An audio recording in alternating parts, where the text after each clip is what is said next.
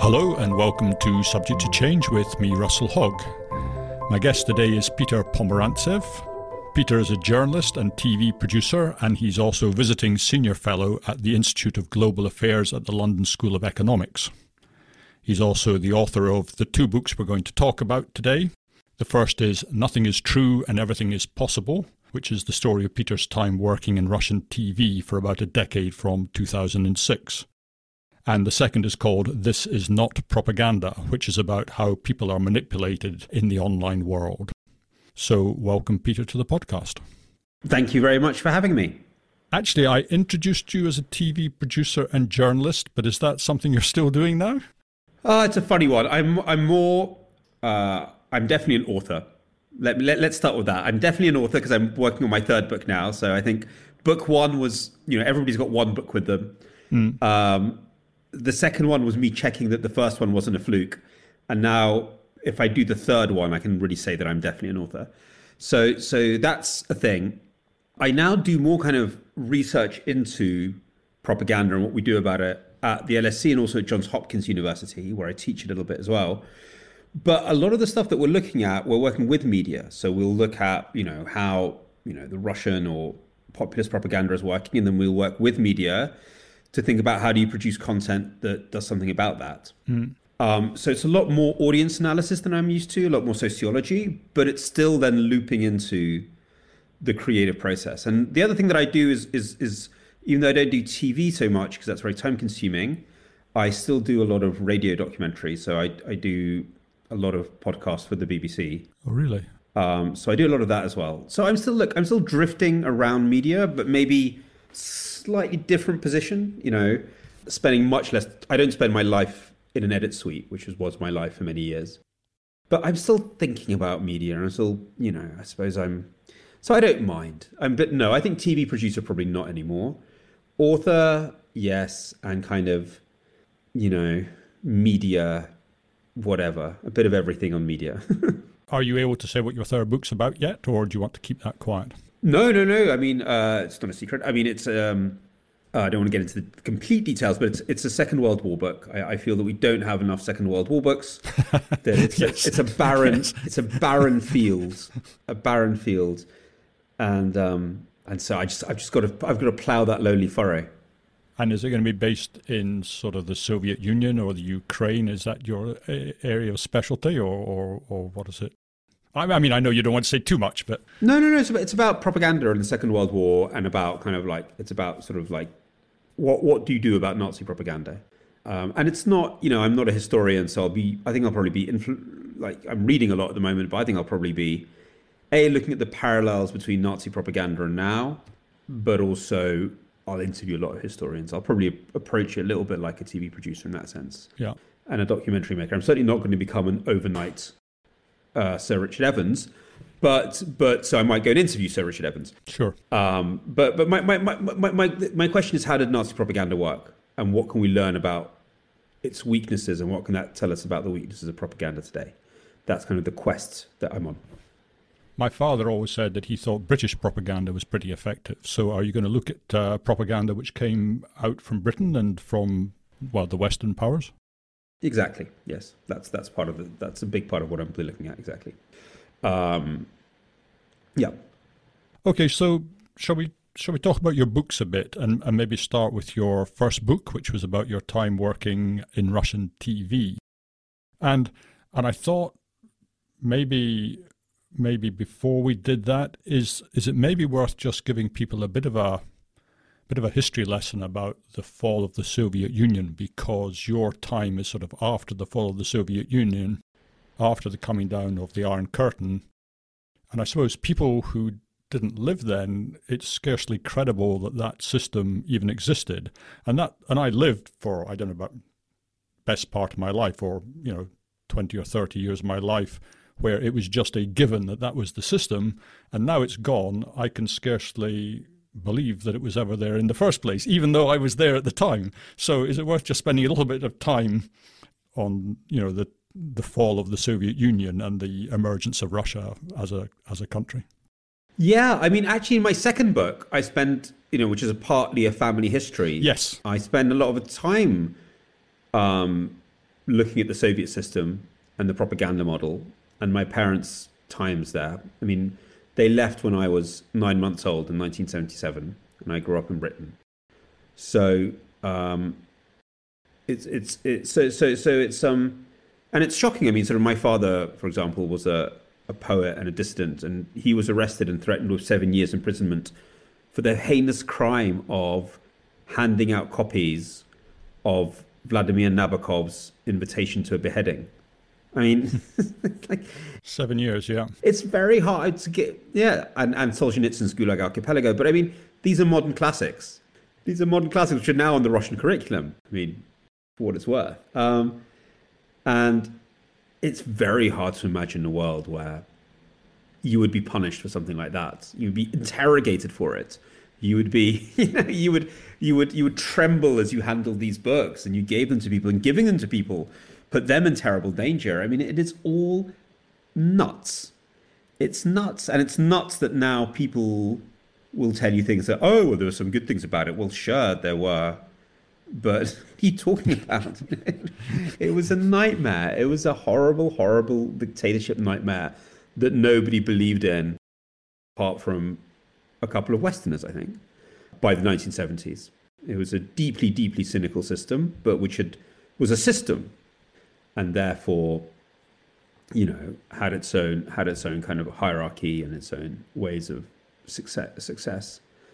And and in which propaganda played a very strange role by that time in the sense that it was all pervasive strict censorship foreign media was was was largely banned and and sort of like the radio which is the main form of communication was sort of censored with jamming again, it's hard to imagine that. I mean, Russia today is nothing like that. I mean, it is it's a world with a, a, very restricted media system, but you can get anything you want. I mean, it's all there. It's all online. Right. So, so you know, you can access the BBC or Radio Free Europe, you know, with no trouble. So yes, it is hard to to to imagine this world where these very basic freedoms were stifled, and people ran huge levels of danger for the most basic dignity. And it's and it's funny. It's, it's, it's we have all these books about Nazi Germany, and I'm writing another one now.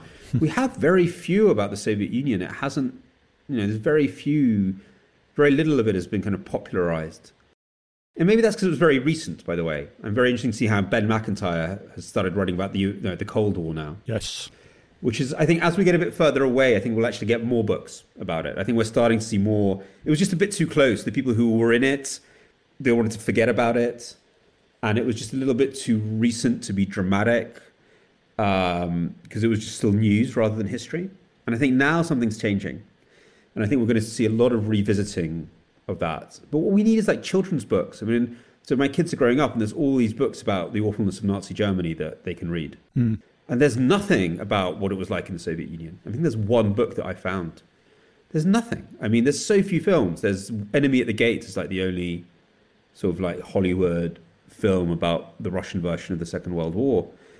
So I don't know. I think that'll change. I think as it becomes history, it'll start becoming more, more, more, more part of stories and and, and yeah.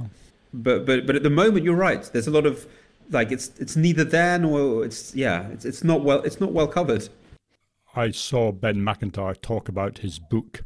I think it was Gordievsky. I maybe forgotten got the name wrong, but the guy who had that sort of incredible escape yep. from Russia through Finland, I think, and it was just a, just an extraordinary story. One of the most enjoyable hours I spent in my life, I think, uh, listening to him talk about that.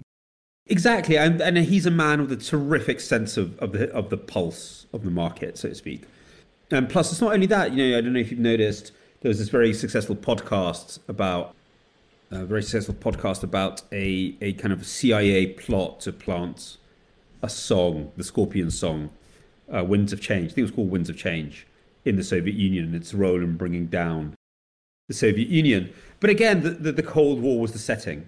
Yeah. I don't know. I think, I mean, that's still coming in from a very, you know, both Macintyre and this podcast are coming in from a very Western perspective. Yeah. They're talking about like the Cold War. But again, it's that whole complex and that whole bit of history which I think was going to get more focus. It's a very successful BBC podcast series about escape from Berlin, people escaping in the tunnels underneath underneath the wall. I, there's so many stories to come out. There's so many stories to be told.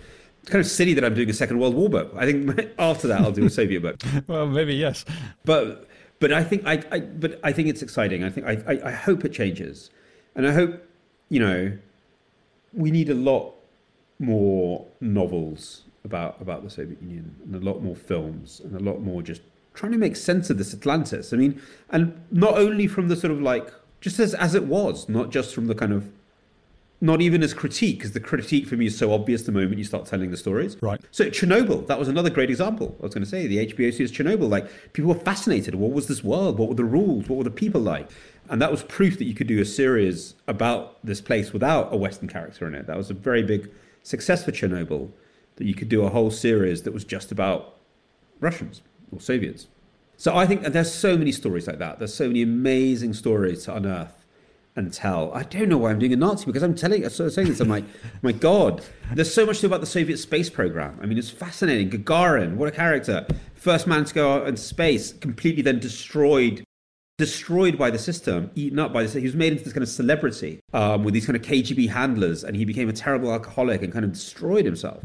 Um, um, eh, in this kind of, he was kind of like the Elvis Presley of the Soviet Union, but but with this huge political pressure on him all the time. Um, and then there were these tragic cosmonauts who'd be sent up. And then there was a very famous story was that some went round and round and then collapsed to Earth. They couldn't save them. I mean, there's so many stories, so many stories. And and you're right, it's not told.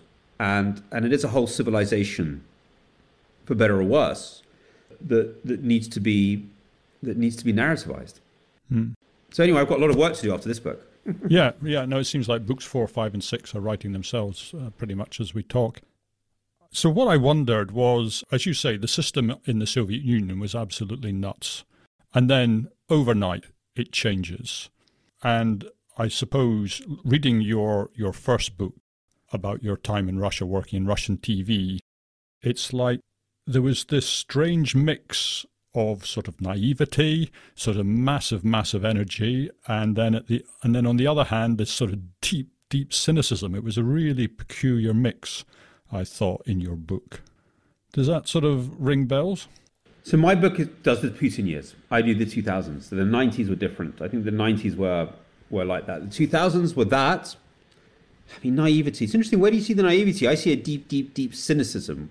Uh, where, where do you see the naivety? Well, I suppose where I saw it, do you remember that gangster who sort of reinvents himself as a movie star? I thought there was a sort of mixture of just massive energy and massive naivety almost. Yeah. Just, I can do anything.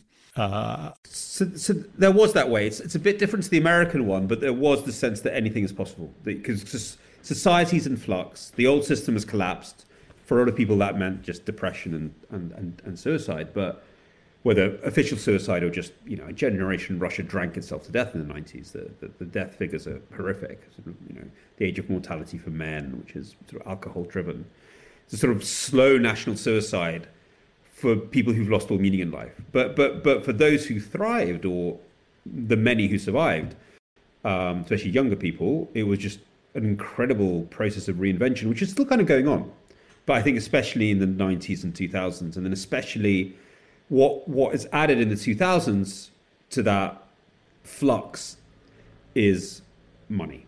And suddenly the money pours in and suddenly russia goes to being a middle class country by so oecd standards.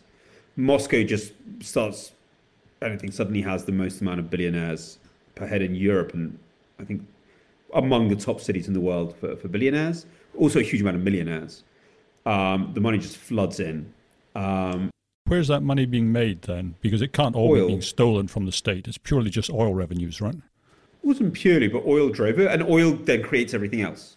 So yeah, it's the oil boom. I mean, it's like it happened in Venezuela at the same time, plus the globalization boom. You know, so so money's going, you know, huge investments. Uh, no, it's not just oil, but oil was at the set. Oil and gas were at the core of it, and that made everything else possible. So that means, you know, because the oil and gas was so big, that meant the banks which were connected to the oil could underwrite media companies. Advertising sprang up in order to service the oil. I mean, it created a whole economy. But it wasn't just that. No, Russians are obviously very talented and, and, and good at many things. But but but it was oil, gas, and yeah, it was it was it was you know it was, it was extraction industries were completely at the core of the economy, and sort of like I think prices per barrel went from what twenty per barrel up to hundred. I think over hundred at one point, and that was that was the engine without a doubt. It was the the oil prices, and um, so yeah, and so so, so money was added to this mix. So you had colossal this colossal energy and cynicism, but also reinvention, which I mean, it's not unlike Weimar Berlin in the sense that, like, in the sense that life is a cabaret, that the old the old norms have gone. There is a period of of reinvention, and I wouldn't say hope, but certainly kind of a feverish imagination around everything. Right. Nobody nobody quite knows where the boundaries are anymore. Yes, exactly. The boundaries of personality, the sexual boundaries, the boundaries of identity, the moral boundaries, the whole thing. Yes, yes. That's very well put. The boundaries have been have been destroyed. And I ended up there when I was what? I actually came there in 2001 when I was 23, I guess, something like that. Hmm. So, and I stayed till 2010. So I was 23, 24 when I arrived. Gosh, I thought you went there at 2006. I picked that up wrong from the book. So, in 2006, I started working in Russian telly. So, 2001, I came there, and I worked first for a Western think tank that was based there, doing very boring things like customs enlargement or something. And then I was like, "Fuck this," and I went to film school in Moscow. And at the same time as I was doing film school, I was working on sort of Western documentaries about Russia. So and I did that till around 2006, 2004, whatever, something like that. Yeah. And then 2006 was when I decided I got an offer to work inside Russian TV, making sort of entertainment shows. And as someone who just sort of finished film school, but had also knew that if I went back to Britain, I'd spend like another five years trying to be a director. Here I was being offered to be a director straight away. Do you speak Russian because your parents come from the Soviet Union? Yeah. Yeah, yeah. So that that must be great. I guess, and again, that's part of what I'm. I don't want to be. I don't know how this will sound, but it's part of the naivety because the Russians see somebody from the West and they think, "Fantastic! I bet he knows a ton." Yes, there was that. There was that. I wonder if that's changed now, but but but th- there was definitely that. There was like you know Western advertising, Western sort of TV industry, you know, financial companies. There was definitely a a period when Russians were like soaking up everything they could learn, and and and London especially had this aura. If you said you were from London, you know, London at the moment in, in Russia, I think it still is that like this actually, is a bit like sort of Moscow for Chekhov's Three Sisters. Remember, they're like to Moscow, we must get to Moscow. So every for some for many complex reasons, London is associated with aspiration and success in the current Russian imagination.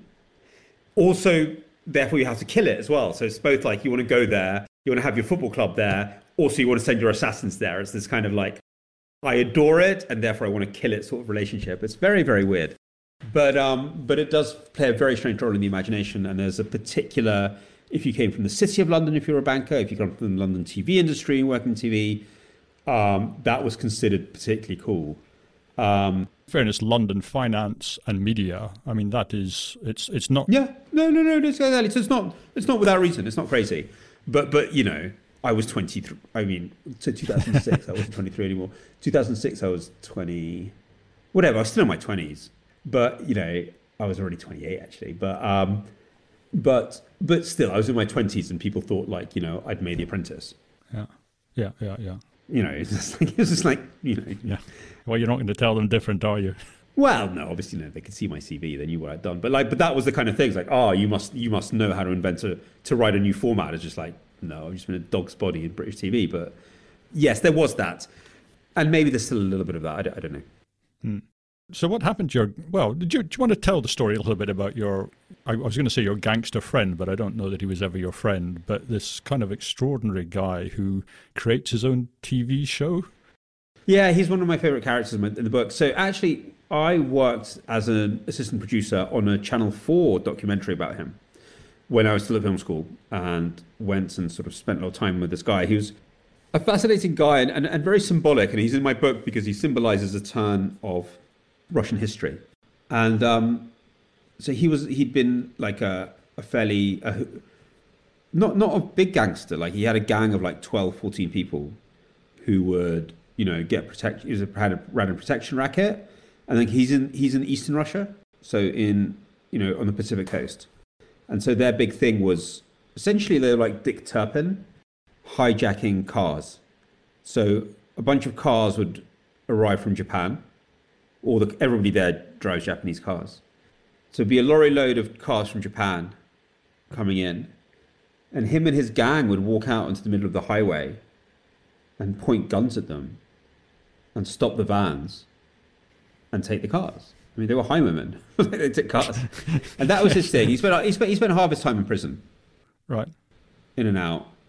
Um, and it, the way he told us, like, he spent a lot of time in prison watching movies about gangsters. And he thought they were bollocks. They're like, none of these people know what it's like being a gangster. They thought they were nonsense. And it's interesting why they thought he thought they were nonsense. He thought some of them were just like had no idea about like guns and how you use guns. Like that's not how you hold a gun. And then like a lot of times he was like he had a problem because a lot of the shows like the gangsters had a conscience and there's like you don't do this job if you have a conscience. Like what all these films about gangsters wrestling with their demons. Like we don't have a conscience. I mean, he I don't think he used the word of conscience, but he's like I never feel bad about what I do, and nobody in this industry feels bad about what they do because then we wouldn't do it. I mean, he was just like, what a ridiculous concept. like, um, I don't think he used the word conscience, but, but he was like, he, he was like, like, why are they crying? Like, what? That's ridiculous. I mean, he was a complete sociopath. I mean, he was like a textbook sociopath. He did not understand empathy at all. I just didn't. It just. But he comes across as quite charming in your book. Is that? Yes. Is, is well, he's he's menacing. He's menacing and charming. Right. Yeah. Yeah. He, he's very suave. Yeah. But anyway, but after after the Channel Four documentary, we stayed in touch as you do, because he wanted to make it. He heard I was working Russian TV. Uh, he was trying to make. So he. So sorry, I, sh- I, should say the main thing. So afterwards, he came out of prison in 2000. At which point it was un. It was not. You know, the whole gangster thing was ending in Russia, and and he was like, well, I'm not going to become like a businessman or something. I want to become a movie person, and he started making TV shows about his own gangster years with his own guys as the gangsters uh, and he made this like you know he himself made this TV series like twelve parter, which was very badly made, but it had these moments of it had these moments of kind of like honesty, which were quite thrilling as well, you know.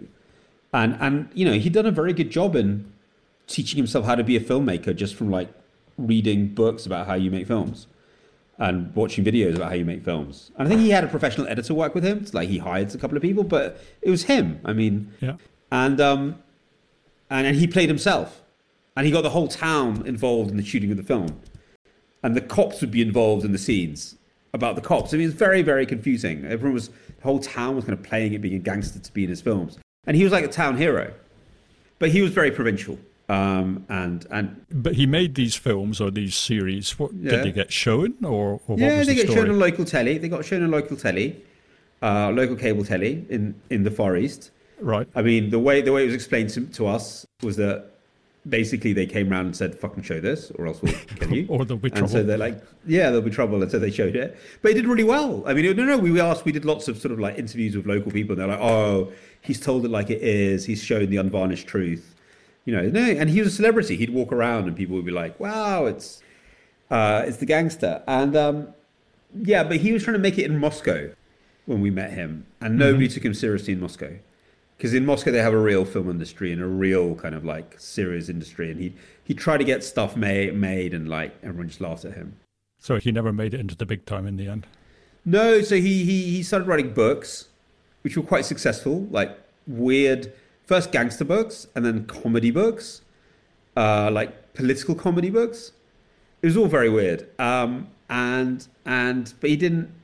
I mean, we didn't stay in touch uh, too much last I heard, he was he was he'd gone back to his bad old bad old ways. I don't know to what extent he ever stopped his bad old ways. By the way, I don't. Mm. I hmm. mean, his whole spiel was that he's now an artist. I don't know to what extent he completely quit what he'd been doing before. Um, but he was like having to lie low. I heard. Um, I half expected you to say that he was the mayor of some town in eastern Russia. Yeah, I wouldn't be surprised. Actually, I wouldn't be surprised. Why not? I mean, people transform themselves a lot in this cult. In this cult, you know, as long as you prove your loyalty to the state, you can be a former gangster turned politician, no problem. But he was interesting because he was somebody who was also trying to reinvent himself in a new world. You know, the Russian 1990s were dominated by gangsters. In the 2000s, it's they're dominated with film by films about gangsters, which is slightly different. It's a more self-reflective period in mm. that sense. I suppose the gangsters are inside the system now; they're not outside the system, and and you sort yeah. of told that terrifying story of uh, of Yana and her pharmaceuticals company and what yes. happened to her. Do you want to sort of just explain to people there because it's you know it just beggars belief. Yeah, it's actually very common in Russia. So uh, Yana Yakovleva was a um, or is a, a businesswoman. You know, new Russian success story. Built up a pharmaceuticals company, family of academic chemists. It's like a pharmaceutical company that sort of made its money off sort of like cleaning products for, for factories. You know, it's the sort of stuff that's the sort of stuff that makes money and that you never think about. like, sure. You know, yeah, yeah, yeah, yeah. Industrial cleaners. And, and basically, one morning she has this attack on her company saying, oh, well, first it was taxes. Your taxes are wrong, your taxes are wrong, which is a classic way of bureaucrats saying, give us some money.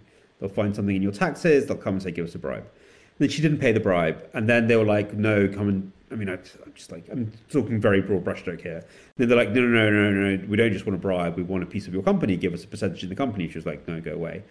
Uh, so she'd been having this trouble for a while with them, but she thought she was safe because she was nothing dirty in any of her business. Usually they'll find something dodgy in your business and sort of like leech on that. Um, so this is the sort of like you know, this must have been like 2006, 2007, that kind of period, and and then one morning she comes in, I think she was at the gym, and these people turn up and arrest her, and she's being put under arrest, and she gets taken to the station, and she she suspects it's to do with this whole thing, and it's just they want more money, they want another bribe or something, and she gets to the station, and and, and they they give her the the sort of like what she's accused of and she's accused of being a drugs tsarina. And she's like, What? What drugs? What are you talking about? And they're like, Oh, that chemical that you've been making all this time? It's just been redefined as an illegal drug. And all these years you've been a drugs dealer. You just didn't know it. I mean, the whole thing is just beggars belief, you know. But basically, what they've done is taken the sort of the chemical that she used in her in her stuff and re, re reassigned it as a as a as a drug, as an illegal drug. So suddenly she was under a drugs rap, which is fucking serious. Um, and she just, you know, she just descends into this nightmare where she's being told there are you know, there's trials saying you're a drug dealer. She's like, "How am I a drug dealer? You've been dealing this stuff." And she's like, "What? What do you mean? This is what I use in my business." And there's lawyers telling her different things. There's, so they send her a lawyer saying, "Look, do a deal." Like the state provided lawyer. She's like, no way. And then she finds a lawyer who fights back, and um, and it's it's a long story, but basically a big campaign kind of built across the country to support her with protests. It wasn't just her; it was quite a lot of people who'd been involved in the chemicals business. Became known as the the case of the chemists, who'd been re who'd been you know defined by the Ministry of I think, I think their version of the um, the DPA, the drugs DEA, the Drugs Enforcement Agency, was was was trying to do this to a lot of people to get some money out of them.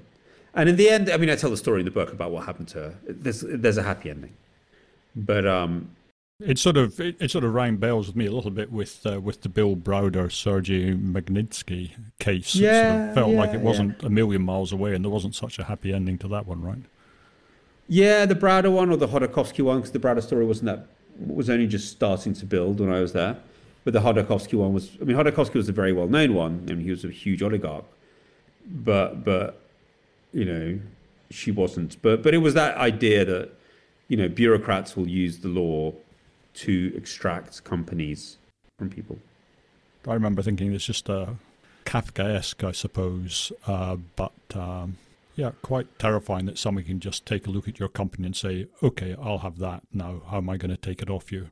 And and nobody will stop them. It's, you think this is extraordinary. You know, the gangsters are actually sitting as judges. The gangsters are in the police force, and nobody seems to care. Although I guess in your case it did have a happy ending, so I don't know. Uh, yeah, but for like you know, you'll have to read the book to find out why, but it, not not not not for the most kind of like virtuous reasons.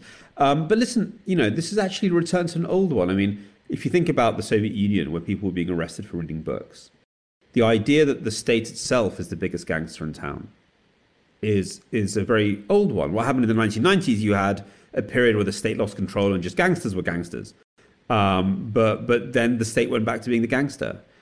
I don't know if that's that that hard a concept to get one's head around. I, think it's a hard reality maybe to imagine, but the state is the gangster.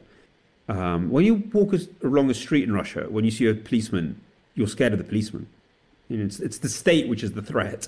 I mean, maybe it's that way for a black person in America or Britain. You know, maybe that's the way of thinking about. You know, when I was there, I was like, okay, maybe this is how a colored person in America sees a cop. When I see a cop in Russia, I'm like, fuck, what are they going to do? I'm like, what do I do? Do I get my bribe ready now? What are they going to try, how are they going to try to get some money out of me? Are they going to try to plant something on me? That's like when you see a cop, you feel insecure, which anybody growing up in, in Russia will know as like classic sense. Yeah. This non-stop sense of unease around authority. And maybe maybe that's a lesson for us. Maybe that's maybe that's what you know. Maybe that's what a coloured person feels like in in well certainly in America, but maybe also in Britain sometimes certainly when I'm in America, which is not that often, they absolutely terrify me. The idea that you go up to an American policeman and say, "Can you direct me to such and such a place?" I don't think I want to risk it. Um, I don't get the sense that they're that they see themselves as as as on a mission to sort of please the the public.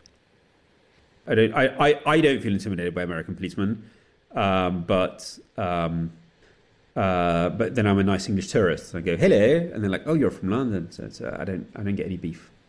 And then there was another. It was an interesting bit. It was, again, it's sort of. I was just struck by there was such a lot of psychology in the book, and this sort of tearing out of the old buildings from Moscow. Mm. And it was like you know just just trying to forget their past, and it all it sort of reminded me of Beijing, where they seem to have no no respect for their own history. It's very strange to me.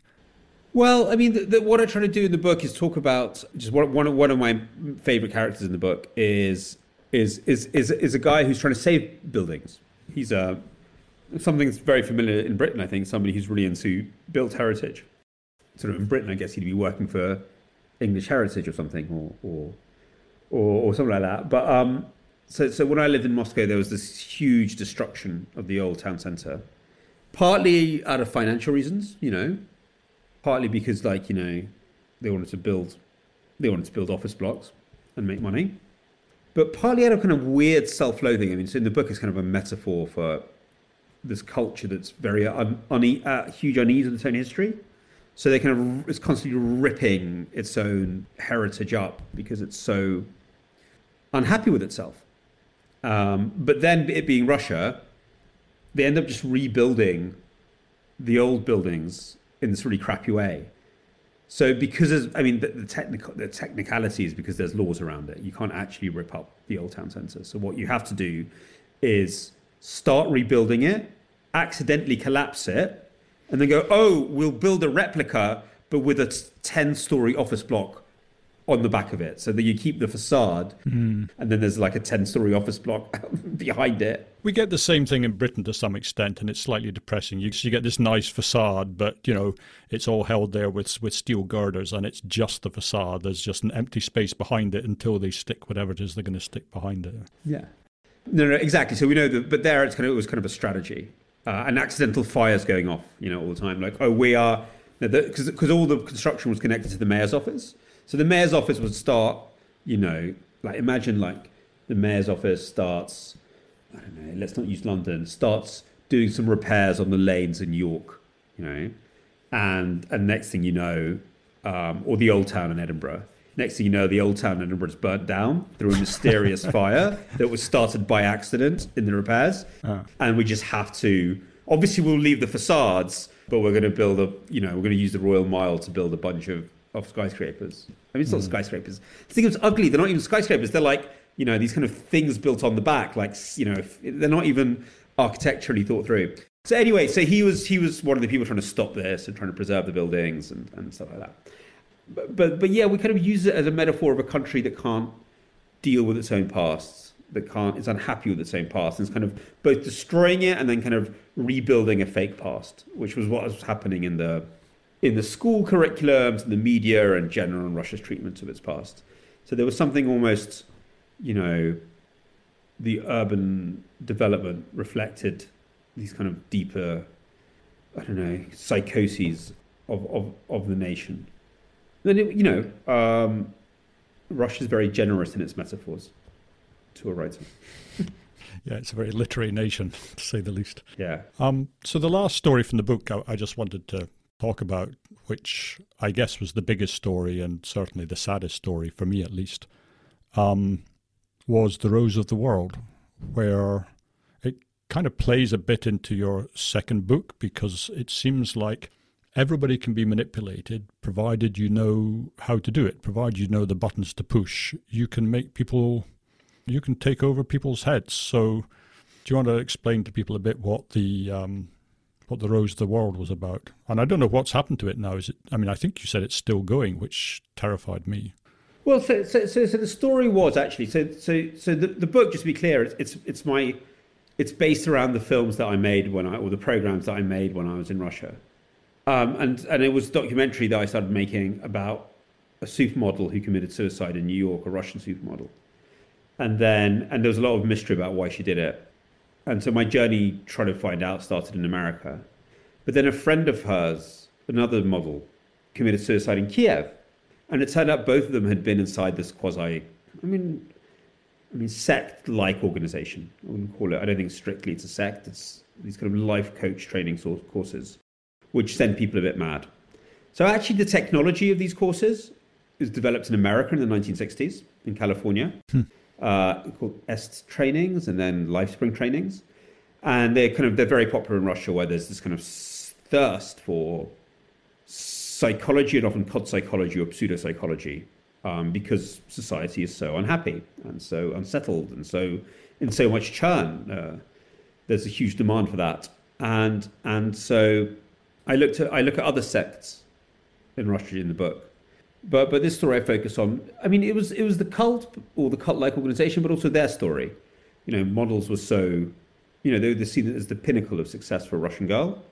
You know, Russian models are and Ukrainian models are incredibly you know, take up a huge amount of the global modeling scene. And these were classy models. They weren't like, you know, they, I mean, they were all around a very dirty world now that, so one of the things that Ruslana had been at was parties at Epstein's Island, for example. So they lived in a very dirty world, but I mean, they were they were very successful in terms of doing do or one Ruslana at any rate, which she was the Nina Ricci girl for a while, and and so they were. I mean, they, they, they kind of they were quite successful, but they were in a dirty world, I suppose. But, but it wasn't that. It was about you know, yeah, it was about it was about manipulation. It was about a society where where where beneath the kind of role playing and this energy was actually a very psychologically brittle society. So I kind of relate it to the fact that actually sort of like suicides were very high among young women generally or among young people generally in, in Russia and the former Soviet state. So it's actually it's actually I mean I tell their story and because it take, takes you into the story of kind of you know the dark side of Russian glamour and, and all that and these and these horrible cults. But but really it's a story about about a generation with incredibly high suicide rates because there's been this huge cultural break because there's been, you know, the old way of existing collapsed for better or worse. The new one is in flux. And, and we know that there are kind of like suicide rates are always high in societies where that kind of moral and family ties have broken. And so when you're going through those complicated ages in your young 20s or your late teens, you don't have that kind of support system of family ties, of social values that, that carries you through those periods. So it's actually about that. I mean, the, the, the, the, the, the cults is one that you could find in many countries, but it's interesting that people turn to that because there's this moral void in the middle of society. And so, you know, people were going to these life training courses a lot and going to cults a lot and going to pseudo psychologists a lot. And even the psychologists that were very popular were very, very strange in Russia. They were not not really into deep psychology and much more into kind of these quick fixes. Um, but even the guy you send along to sort of see what's going on there, he mm. seems to have his head completely scrambled in, in less than a week. Mm. It seemed incredibly powerful, the technique. Yeah. Well, yes. I mean, and there, um, I mean, I'll have to sort of like like I can't say whether it's a guy or a girl. We had to sort of change the name for the for the for the because in piece of investigative reporting. Um, but um, yes, they they they had a they had a torrid time. Uh, but then again, if you look at the research into these trainings across the world, that's quite that's not uncommon. I mean, a week is very brief, but but there's it's again there, there is like the, the, these this program of trainings is trailed with with court cases and scandals in all countries. So it's you know, I think what's what's imp- what's very important in Russia and they, they go they go largely unpunished because the court system is so corrupt, um, and there's no there's less accountability. So in America they went bust, right, and then France. Well, they keep on getting reborn. They get they keep on getting reborn under new names, and in Britain as well. But in France, they were kind of like in France they were defined as a cult-like organization. So it's a so what I think the difference in Russia is is because it's such an unregulated space, they can thrive, and there's such a demand for alternatives, they can thrive. And there's also this just like, I mean, when I interviewed people from there, there was just this stunning lack of care about the fact that people who went there had nervous breakdowns or even committed suicide, which again I think spoke just of a culture where where nobody cares about the victims. And I thought that was very Russian. I think in, I think in another country they would have been a lot more like, oh, how terrible! It wasn't our fault. We tried to help them. Here it was like, yeah, well, they couldn't cop it. You know, this is a hardcore training. It's transformational. You're meant to become a new person. They just weren't strong enough to transform. Mm. It was pretty brutal. But it was really, I mean, that story was, was for me about this generation of young people who are just who are just sort of dancing above a, a moral void and a, and, a, and a cultural void in the kind of slightly old-fashioned sense of a, of a culture that supports you and nurtures you. And they had nothing to turn to. In their times of trouble, they had nowhere to turn to. Everybody manipulated them. The men manipulated them. The modeling industry manipulated them. Their parents were just hopeless in this situation because their parents came from a different world and did not understand the new rules. You know, lots of people have a bad time in modeling, but they go back to mum and dad. And mum and dad can kind of help them. You know, you hear lots of horror stories in modeling. Mum and dad can understand what planet their kids were on they were just in a different stratosphere. There was nothing connecting them anymore. And all they could do was watch with huge sadness as their children just went on to a different universe. And so there was nothing, you know, there was nothing that you should turn to in that period of crisis. And you know, the, the, you know, what they turn to is this thing that says it's going to help them become happier, and it's just the complete and utter loss, a complete, the most cynical thing ever that just rips out your soul and doesn't care what happens to you. Hmm. But it was that. I mean, that that that piece was meant. I mean, that's why it's near the end of the book. It's about it's about that post-Soviet moral wasteland. But that was your last. That was your last show, I think, because uh, you went back to London. Yeah, I never finished that. I never finished that. I, I, got too, I got too far into the story, and and um, well, I, I, finished one bit of it, and then the next bit somebody else had to finish. I kind of fucked it. Up. I mean, I was I mean, it was just a documentary. It wasn't a show. It was just a forty-minute doc.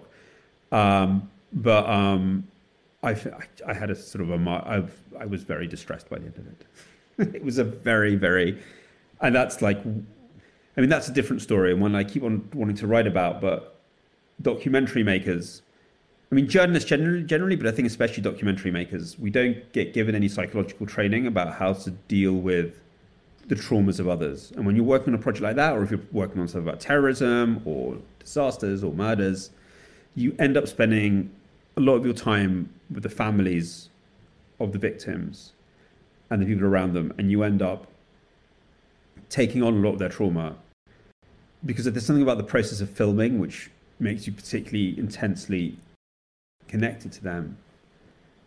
And um, and I wonder maybe there's a bit of guilt because you feel you're using them in some way. Yeah. Oh, completely. There's that as well. Uh, there's guilt. There's you're helping them. You're using them. I mean, whatever. It's, it's, it's always a mixed up relationship in that sense. I think all journalism and filmmaking is actually. But but there's something specific about trauma. I mean, a friend of mine, remember, did a a film about old Nazis and spent like a year with old Nazis. In the end, just couldn't make another film again. It's just you take on all this stuff and and here I spent a year with with the families and the people around them, and just exploring their deaths over and over, and um,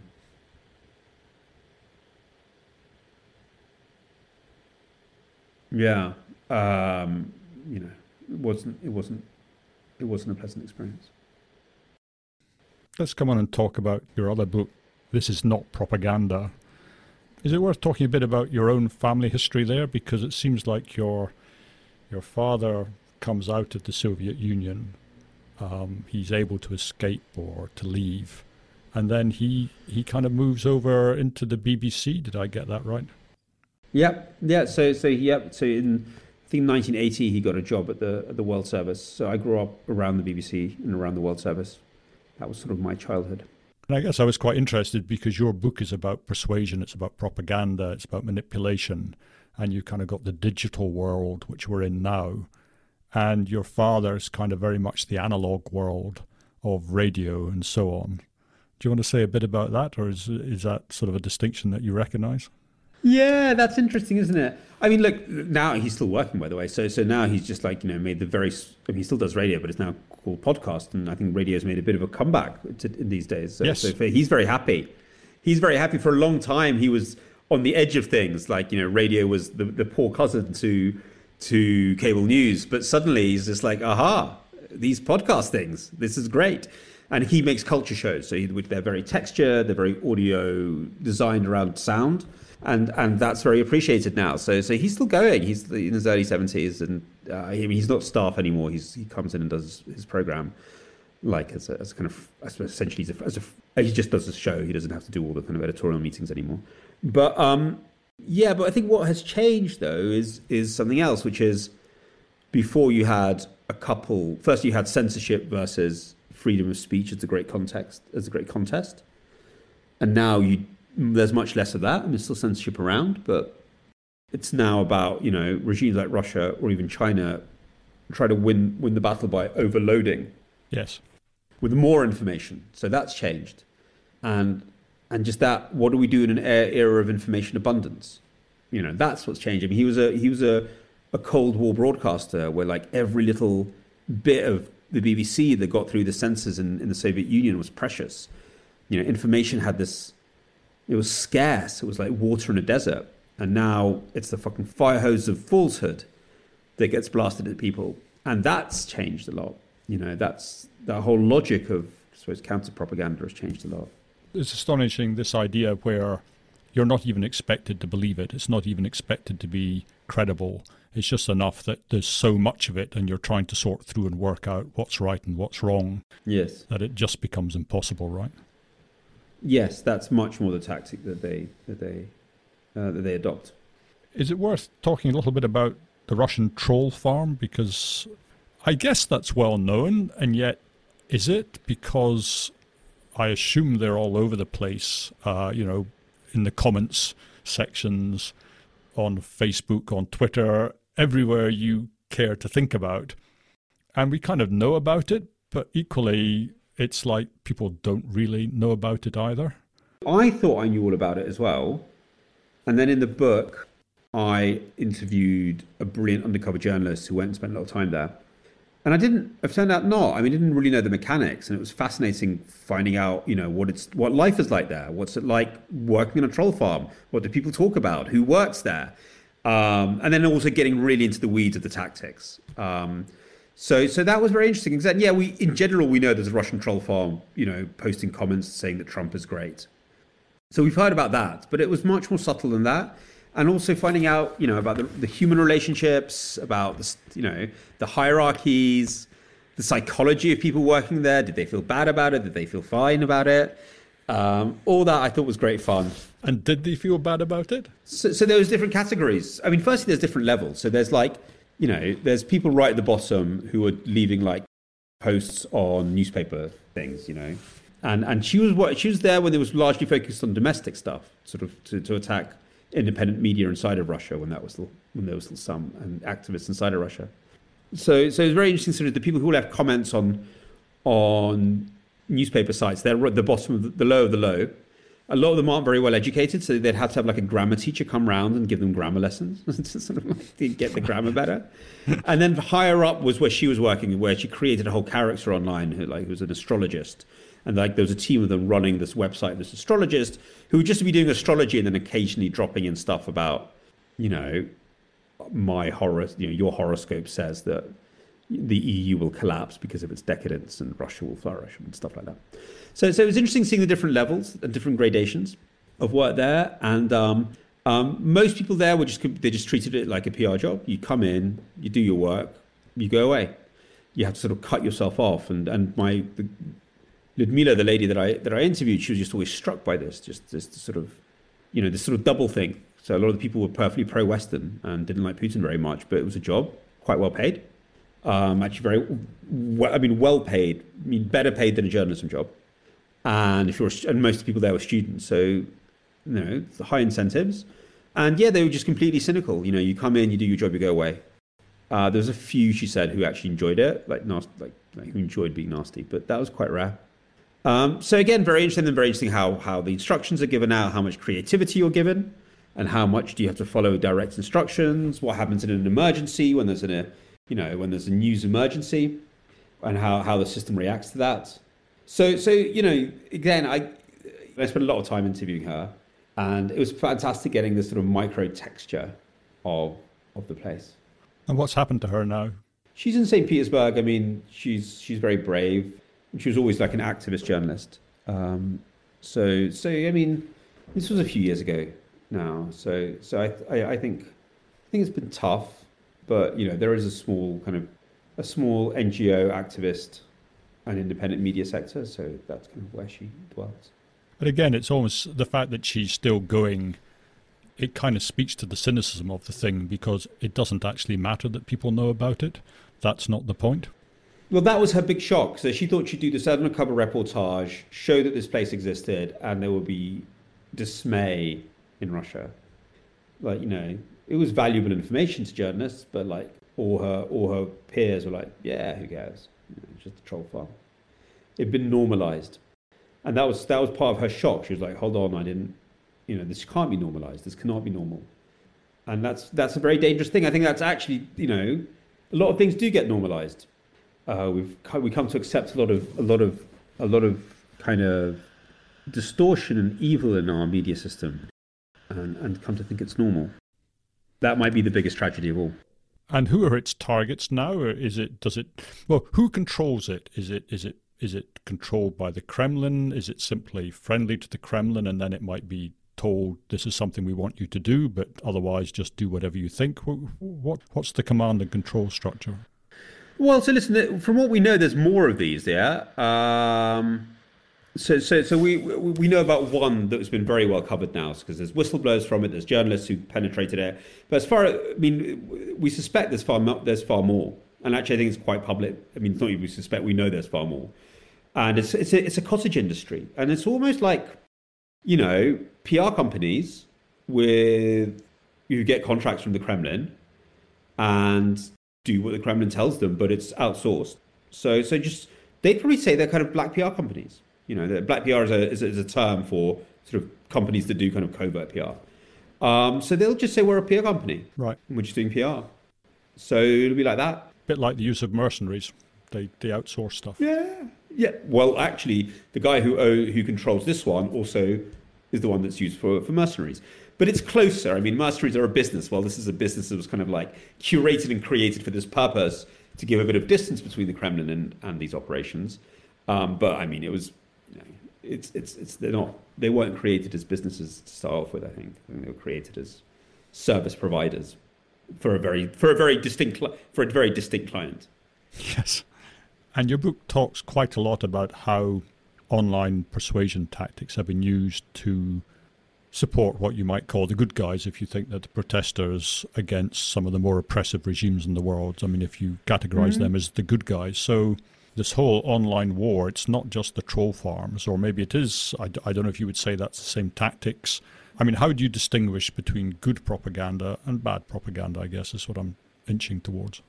Um, so, so there's absolutely nothing wrong with with trying to persuade people that your cause is right. I mean, that's know, that's all activism is that. You know, Martin Luther King is doing that. So look, there's, there's I mean, there you get into the question of what is propaganda, and, and now because I teach the courses about this now, it's, it's it really is how you define it. But there's two ways of looking at it. One is about is the cause right, you know, and if the cause is right, the means almost don't matter, you know. So so that's that's one way of thinking about it. Propaganda is just mass persuasion.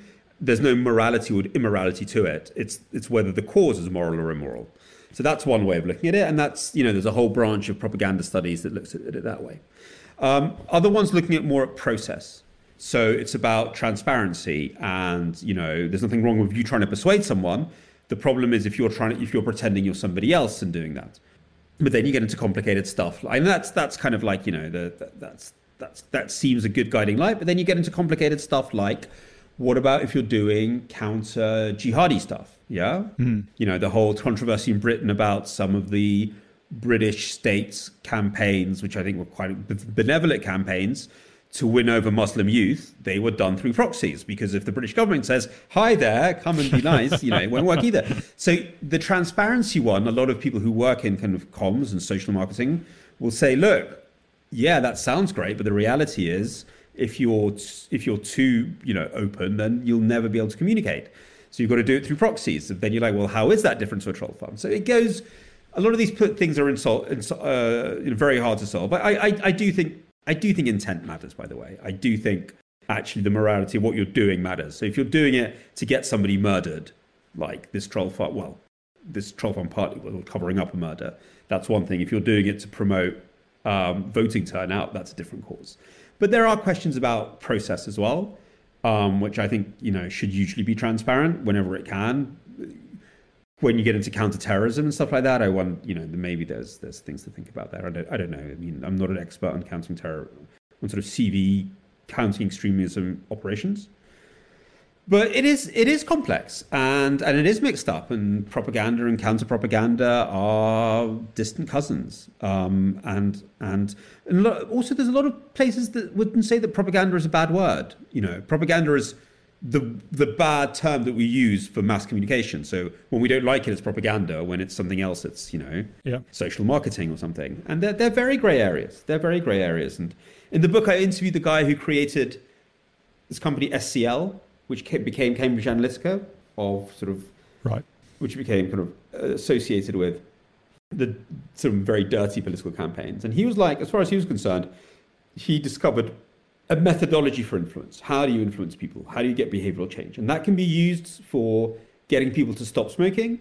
or getting them to wear a condom through to, you know, covertly influencing an election. He said, I've created a weapon. You can use the weapon for good, you can use it for bad, he was like, I think the sector should be regulated, by the way. Like, we will follow, if there's regulations around election, like, don't do this, then we won't do it. That was this kind of thing. Um, so change the regulations and we'll do something else, you know.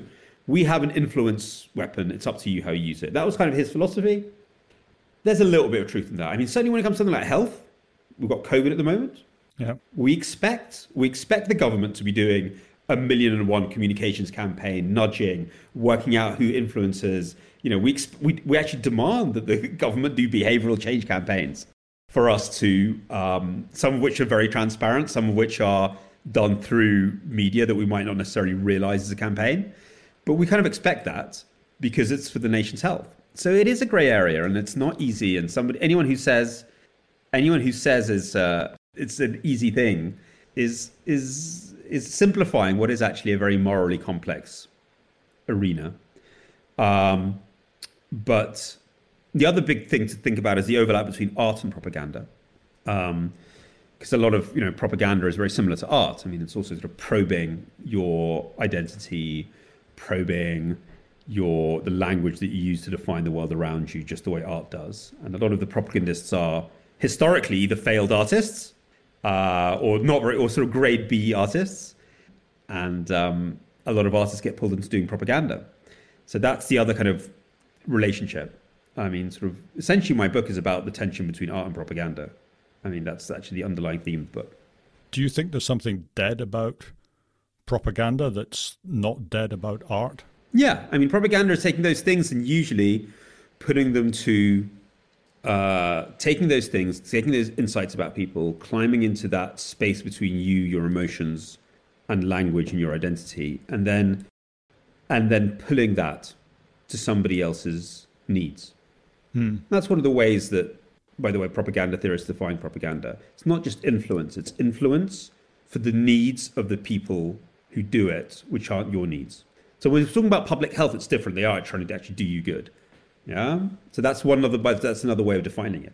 You know, it's it's it's mass influence, which is to the benefit of the people who are doing it, which is not the same as the benefit of the people who are receiving it. Right. Yeah. And that's the difference between education and propaganda. Um, and art, I think, is the opposite. Art is, is is exploring these things and then kind of helping set you free or helping you question. Well, I mean, it's helping set you free. I mean, it sounds a bit naff, but that's what it is. So it's the difference between a psychotherapist and uh, and a cult leader. A cult leader and a psychotherapist are exploring the same traumas, exploring the same vulnerabilities, but the cult leader is doing it to then attach you to him. Yeah. And the psychotherapist is doing it so that you can learn to think these things through and articulate them and um, be free. So, yeah. What I was trying to say when I said that there's something dead about, I'm trying to think: is there some great novel that is also propaganda? Is there some great painting that is also propaganda? I'm sort of struggling to think of any great art that is also propaganda, and maybe uh, maybe I'm kidding myself. Well, I mean, art is constantly being kidnapped for propagandistic purposes. I mean, you could say that. I think. I think it, it is, it's a, te- a lot of the time. It's been it's been also it's been commissioned as propaganda. Shakespeare was commissioned as propaganda all of the time. Um, you know, the great art of you know Eisenstein or the great early Soviet art was commissioned as propaganda. But it exists in because it's art. It exists in this tension. It's almost half subverting the propaganda half the time. I was thinking about the sort of the historical ones. I mean, here's one about Henry V, for example, which is then often used as propaganda. If you go and read Henry V, it's a devastating critique of Henry V. Yes. So same as same as you know Eisenstein's films are kind of you know most famously his film about Ivan the Terrible, which was meant to be praising Stalin, ends up being this incredible critique of Stalin because he's an artist and artists just start digging stuff up. So and often when artists go and work for propaganda, as they did in the Soviet Union, it all ends very unhappily with suicides uh, by Mayakovsky or death for Meyerhold. So, so, and but then we we're into Riefenstahl. So look again because they're similar. It's a very incestuous relationship. It's a dark and weird relationship. It's like um, the relationship of of of you know Gandalf and the other the other wizard and you know Saruman. Exactly. You know, yeah, artists are constantly being pulled to the dark side and then having nasty experiences when they do but propagandists know that art, art is very close to what they do, and so they're always trying to seduce artists to go and work for them. And a lot of propagandists are bad artists. So whether it's Surkov, my guy in Russia who writes these slightly naff postmodern novels, or it's Goebbels who was a you know a naff novelist as well. So so there's there's a lot of there's a lot of overlap. You know, they're not they're both diametrically opposite and and deeply related. So I guess in your book I mean, I, I found it slightly terrifying. And I remember reading Jon Ronson's book, You've Been Publicly Shamed. I don't know if you read that book, um, but it's about, about how people have been shamed on Twitter. I haven't. No, I know his butterfly effects, but I don't know that one. It's terrific, and and I thought after I'd read "You've Been Publicly Shamed," that would be it. People would now stop doing Twitter pylons because they would see how damaging they were, how they could be attacking people who didn't really deserve it. And I thought, you know, after people read this book, the world will change and nothing changed. Just things got worse, and nobody paid any attention whatsoever. So I guess my my question is: Is there any chance that things will get better, or are we just stuck? I think, I think, I think, I think. I mean, look, I mean, because I'm now also a slightly boring sort of you know academic policy wonk as well. I do see progress um, in terms of regulation. I think we're going to move towards better regulation of, of social media. I think it's a slow process because there's a lot of financial interests involved, but I think we're getting there. So I, I'm, I think there is a change in that. The more worrying thing is, I don't know. After the Second World War, we took the genie of really evil propaganda, and even the Soviets did that. They took the genie of real, proper, really bad propaganda, and we and we and we wrapped it up in a we sealed we sealed it in a we sealed it in the in, in, in, in, in the glass jar of gatekeepers. And now there's many awful, bad, non-pluralistic deficiencies in the old media system. But one, but it didn't let in too much Nazi propaganda or Nazi-like propaganda. It was kind of sublimated in a lot of tabloids, and there was a lot of similarity between tabloids and, and fascist propaganda, but in a very diluted form. That seal has been broken. That seal has been broken and the old evil has been has been let out again and normalized. Mm. And I don't think you can fix that with regulation. regulation will help kind of make you know it will help with a lot of things. You only you only defeat that with competition. You compete with them, and I don't see anybody yet competing with them. The media system as it is is either actually a handmaiden or part of the problem if you're talking about Fox News, or even you talk about liberal news because its incentive is to almost play into that game but from the other side and play into this polarization. So, I mean, America's the biggest tragedy where even the liberal channels are playing their own kind of cartoon politics. And that's really unhealthy. So, we're going to have to learn to compete. And that means learning to understand audiences very well, to communicate with them very well. There's a role for public diplomacy, there's a role for, for social marketing, for PR, the good side of PR. And there's a huge role for, for public service media. But we have to start competing. Mm the old logic of we will just hold power to account by exposing it, that's not what's going on. Power does not care if you expose it. They don't care. You can expose Putin a million times, he doesn't care. You can expose Trump, nobody cared. Um, you can even expose like you know bits of our own slightly flabby. I mean, I think Britain's quite mild in these issues actually. Um, we tend to over dramatize how bad things are here in terms of the evils of our society. It's still like incredibly tolerant, and open sort of place. But but even in Germany, there's nobody competing with the AFD. In Italy, there's no one really competing with the far right. So, so the genie's out the bottle. That which we agree that we will no longer do, and it's the old stuff: radical dehumanization of the other, you know, stirring up murderous hatreds. We said we wouldn't do that, and now the genie's out the bottle, and um, you're going to have to compete. And in order to compete, you're going to have to you're going to have people who are dedicated to doing that. And um, at the moment, those cadres and those institutions don't exist. Now that that that that does worry me. At the moment, we're kind of just trusting that ISIS, the alt right, Chinese, Russian propaganda are nothing as good as they think they are. Mm. And they make other mistakes, and they make institutional mistakes, and they subvert themselves by being stupid themselves. But I don't see anyone really competing with them. So that worries me. Hmm. I'm sort of conscious that we said we would do an hour and we've run well over, and I know that you've got other things to do tonight. So, Peter, shall we just wrap it up there for tonight?